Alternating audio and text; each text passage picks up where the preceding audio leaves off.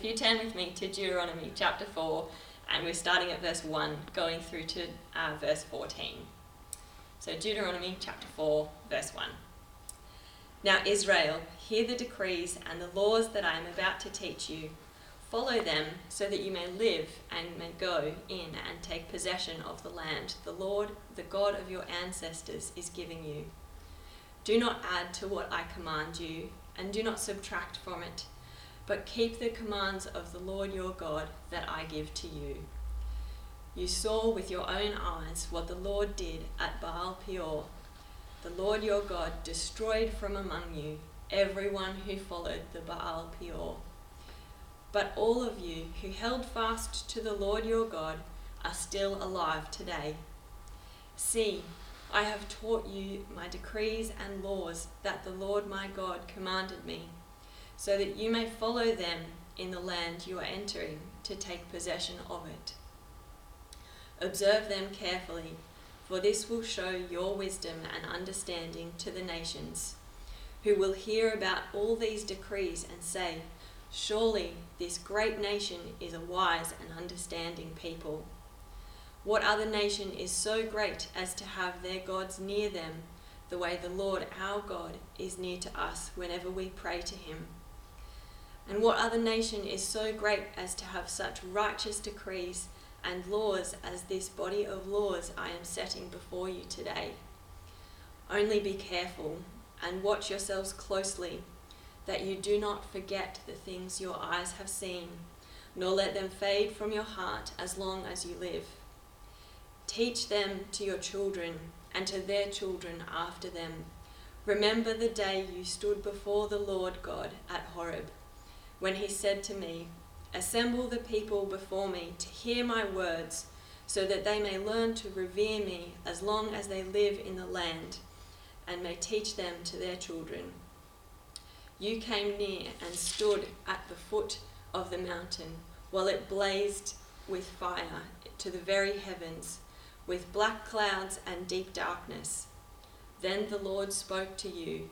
Out of the fire you heard the sound of words, but saw no form. There was only voice. He declared to you his covenant, the Ten Commandments, which he commanded you to follow, and then wrote them on two stone tablets.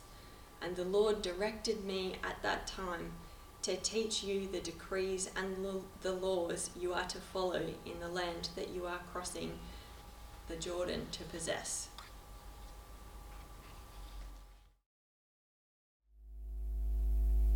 Friends, who is the God that we worship? What's his character like? I don't know how you're feeling in the wake of global events, but perhaps that question of who God is is a bit more difficult to answer in the middle of the coronavirus pandemic. We've seen suffering and pain on a global scale, and all of us have been impacted personally.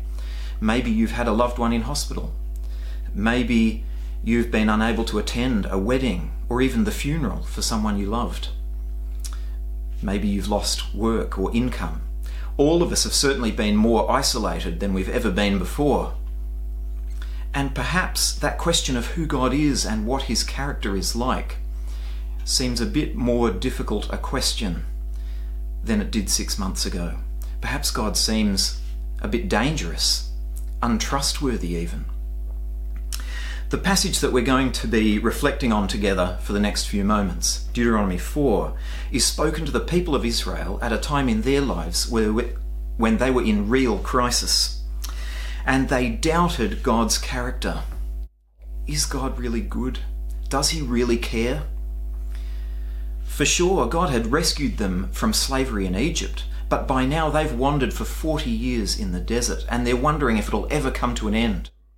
And now they're camped on the eastern bank of the Jordan River, looking across to the promised land, but all they can see are giants in their way. The people are huge, the cities are huge, the threats seem overwhelming. And so they doubt God. In fact, it's probably more accurate to say they gave up on God because Deuteronomy 1 verse 27 tells us what they said to one another. The Lord hates us. So he brought us out of Egypt to deliver us into the hands of the Amorites to destroy us. That's their vision of who God is. The Lord hates us. What about us, friends? What's your vision of who God is? I think it's easy for us, like Israel, to allow our understanding of who God is to be shaped by our present circumstances. And so when life is easy going, maybe it's pretty natural to affirm that God is kind and loving.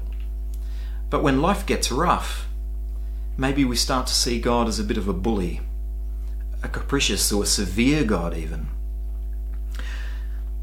So it's important for us to recognize that in both of those instances, we're basing our understanding of who God is on our present circumstances, for good or for bad, rather than on who He has revealed Himself to be. So it's important for us to consider what God Himself says about who He is. So, who is the God that Deuteronomy 4 reveals? Well, firstly, I want to say that Deuteronomy 4 reveals a God who is generous. And we see God's generosity from the very first verse. Now, Israel, hear the decrees and laws I am about to teach you. Follow them so that you may live. God's desire for his people in giving them the law is that they might live. God longs for us to experience the flourishing life that he created us for. It's easy for us to look at the Old Testament law and think, oh, that's just a list of rules. But actually, it's easy to understand from this verse that there's no sense of God just wanting obedience for obedience's sake. No. He wants us to live. He created us. He knows what behaviors and characteristics in us will lead to our flourishing, and so He longs for us to experience life in all its fullness. Verse 1 continues Follow them so that you may live and may go in and take possession of the land the Lord, the God of your ancestors, is giving you. God is giving them the land. He's a generous God. But here's the thing, friends. At this point in time, Israel are in crisis. They don't know the end of the story of what awaits them across the River Jordan. And so they doubt God. And they say, This isn't a good God. He hates us. But you and I do know the rest of Israel's story, and we know that when they cross the River Jordan, city walls will crumble before them, armies will flee before them. Why? Because they're not conquering the land, God is giving them the land. He's a generous God. They don't see it because of their present circumstance. But the fact of the matter is, He repeatedly shows Himself to be generous to them. Well, the second thing we see about God's character in these verses is that God is near. Look with me again at verses 5 to 8. See, I have taught you decrees and laws as the Lord my God commanded me, so that you may follow them in the land you are entering to take possession of it. Observe them carefully, for this will show your wisdom and understanding to the nations, who will hear about all these decrees and say, Surely this great nation is a wise and understanding people. What other nation is so great as to have their gods near them, the way the Lord our God is near us whenever we pray to him? In these verses, Moses is showing God's people that whenever they live in obedience to God's law, the nations will look on and see that God is near. Now, there are two wonderful things that we can take from this. The first is the simple fact of God's nearness to his people. God's giving of the law means that he is near. How is that so? Well, let me illustrate by reading you a prayer. This is a prayer from the 7th century BC, and it's entitled A Prayer to Every God. May the fury of my Lord's heart be quieted toward me. May the God who is not known be quieted toward me. May the goddess who is not known be quieted toward me. May the God whom I know or do not know be quieted toward me. May the goddess whom I know or do not know be quieted toward me. This sin that I have done, indeed I do not know. This forbidden thing that I have eaten, indeed I do not know. The prohibited place on which I have set foot, Indeed, I do not know.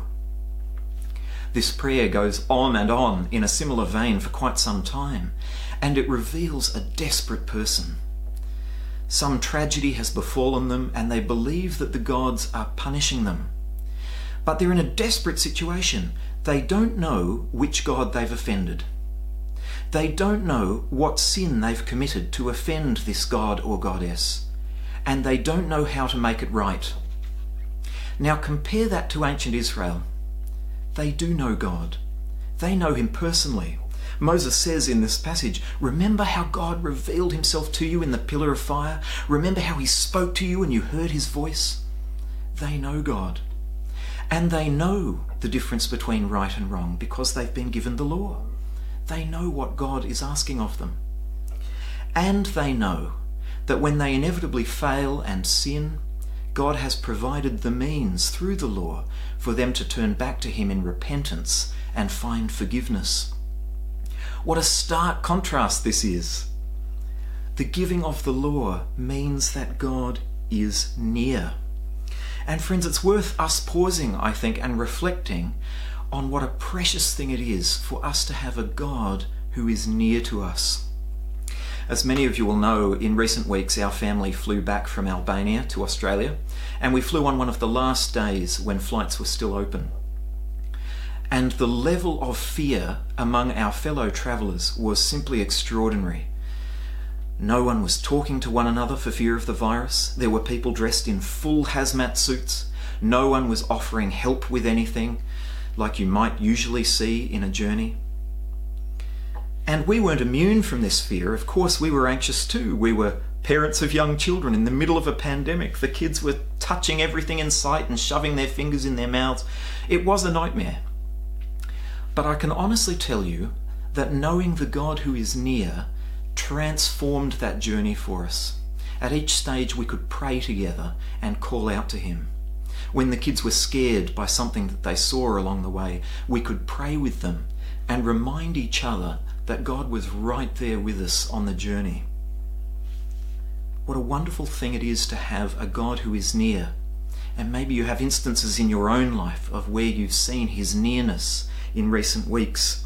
And it brings out the preciousness of what Moses says here in verse 8. What other people is so great as to have their gods near to them, the way the Lord our God is near us whenever we pray to Him.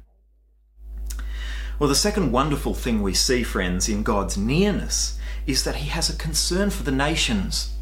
He doesn't only want His people to be near Him, but He wants the nations to be near Him as well. That's why Moses says, Observe the law carefully, because this will show your wisdom to the nations. You see, friends, every time we imitate God, every time we live in obedience to His word, we draw others towards Him. Uh, friends of mine, a married couple, have made it a lifelong practice, like many Christians, to pray and say grace before meals to thank God for His goodness. One night they had a guest with them, and as was their habit, their family all held hands round the table and they thanked God for the food. And when they had finished, their guest burst into tears because she had never, in her family context, experienced such a thing where a family would come together, spend time with one another, but also have God right there as a real presence in their daily lives.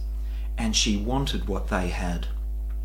And friends, every time someone says that to a believer, I want what you've got, Deuteronomy 4 6 is being fulfilled. God longs for his people to show his nearness in the way that they live, so that the nations will also be drawn near to him. Deuteronomy 4 shows us that God is near. And the final thing we see in this passage about God's character is that God is faithful. In the last few verses of the passage, we read about Moses repeating his commands for the people to obey God's law and be faithful to Him. Teach the laws to your children, he says, and to their children after them. But notice this, friends. Because the law is about imitating God, the way that Moses calls people to be faithful to God is by reminding them of God's own faithfulness. And so he says, Remember, remember how God revealed himself to you in the pillar of fire? Remember how you heard his voice, how he led us through the desert? Moses is reminding the people that their faithfulness is merely a response to God's faithfulness already displayed. In the New Testament, the Apostle John puts it this way We love because he first loved us. That's what Moses is saying here in Deuteronomy 4. God was faithful to us first, and so we are faithful to him in return. We love because he first loved us. So, friends, that's who our God is. He's generous, He's near to us, and He's faithful. But I think it's important that we recognize as we close that even with such a wonderful God by our side, life can and often will be very difficult. After all, the fact that God was with Israel didn't change the fact that there were still giants in their way. And so it is for us. I don't know what you're going through this week, whether it's family tensions, relationship breakdown, financial struggles, whatever it is, we know that Christians are not immune to the difficulties of life. And so I think the question for us to reflect on is how do we not lose hope in God in times of crisis, like Israel did? And I think Moses gives us a model to follow here in Deuteronomy 4 because Moses lifts the people's eyes off their momentary circumstance and onto the person of God Himself. We look not to our own circumstances, but to the person of God. And as we seek to do this, I think we have two huge advantages over Israel. The first advantage that we have is that we live after the coming of Jesus. I began by asking the question what is God like? And of course, the answer that the Bible ultimately gives is God is like Jesus. He is the image of the invisible God. In Deuteronomy 4, we see that God is generous, near, and faithful. And it's in the person of Christ that we see those three characteristics coming together perfectly. In Jesus we see the generosity of God. John 3:16 For God so loved the world that he gave what did he give? His one and only Son, that whoever believes in him might not perish, but have eternal life. You see, friends, God doesn't change. We may change as we go in and out of crises, but God doesn't change. The same generosity that caused him to give his people the law so that they might have flourishing life is the same generosity that caused him to send his one and only Son that we might have eternal life. In Jesus, we see the nearness of God. Matthew 1:23, you shall call him Emmanuel, which means God with us. Jesus leaves the glory of heaven and shares our burdens and our pains. And in Jesus we see the faithfulness of God. 1 John 1 9. If we confess our sins, he is faithful and just to forgive us our sins and purify us from all unrighteousness. In Jesus, we see the faithful promises of God finally fulfilled as sin and death are conquered on the cross and we can access new life with God. So, what a privilege we have to live this side of the cross and to see the person of Jesus as God's concrete expression of his generosity, his nearness, and his faithfulness. But, friends, we have another huge advantage over ancient Israel. I said before that one of the reasons that Israel doubted God was because they couldn't see the end of their story. But, friends, we do know the end of our story because Jesus himself has shown it to us. Let me read about it from Revelation 21. Then I saw a new heaven and a new earth.